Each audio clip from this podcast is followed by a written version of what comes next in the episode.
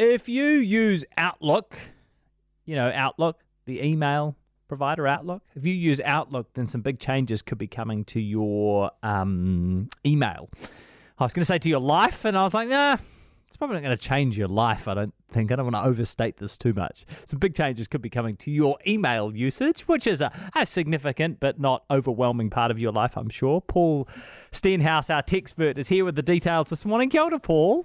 People do not like change, Jack. Do not underestimate. There's a reason why I'm talking about this this morning, and it's because it's probably not going to be until next year, I think, that they change this. But I want to give ample warning because people's outlook is at the very center of a lot of people's workday. Yeah. And any changes to it are important. Yeah, it is. I mean, it's the like for some people it'll be the the computer program that they use more than any other, right?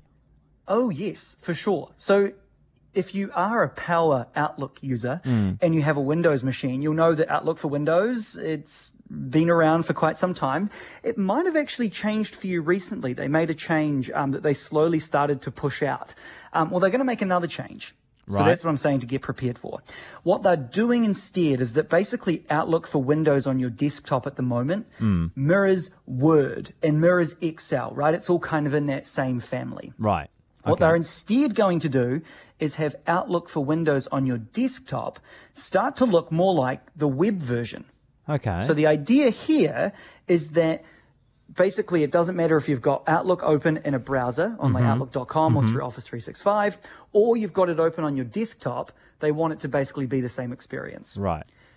Yeah. So by rebuilding it, it's kind of interesting because it's going to be built and they're basically they're taking this web version and they're jamming it into the desktop. I mean, they're making some changes too, but that's largely what's happening.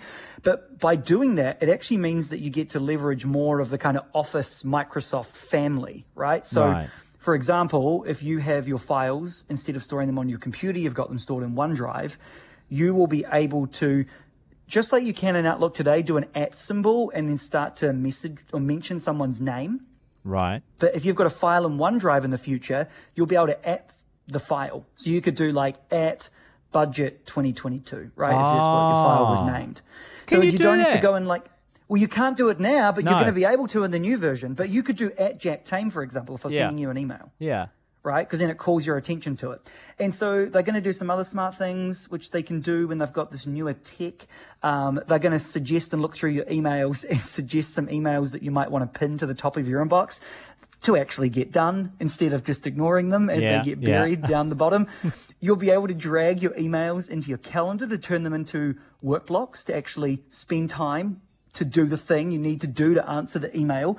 Um, and you can also drag them into tasks in Microsoft To Do. So a few little changes coming there. Ah. It's currently at the stage that's known as an early public beta. Right. So that means it's released to the public. Right. But you've got to be like, you know, you want to be a reasonably hardcore person to want to download it. Yeah. It's mainly for developers and things like that. Um, but it is available publicly, uh, which means that Microsoft is probably using this themselves internally. Oh, very good. Okay. So um, Outlook is changing, and um, here in New Zealand, things are changing a little bit on the supermarket front. In that Costco has just opened up, or the boy. first Costco has opened up. Yeah, I know, very exciting.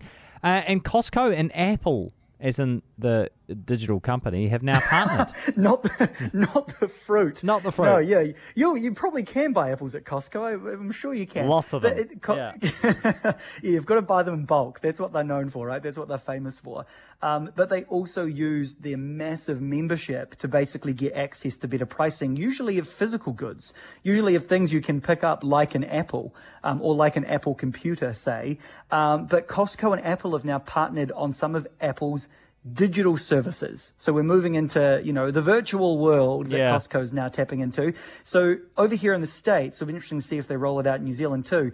Costco members here will now be able to get discounts on things like Apple News Plus, Apple TV Plus, and Apple Arcade. Ah. So it's an interesting move, but yeah. I guess it's effectively like preferred pricing, right? They've, yeah. They've, someone's done some math somewhere. Kind of makes sense, I suppose. All right, thank you for that, yeah. Paul.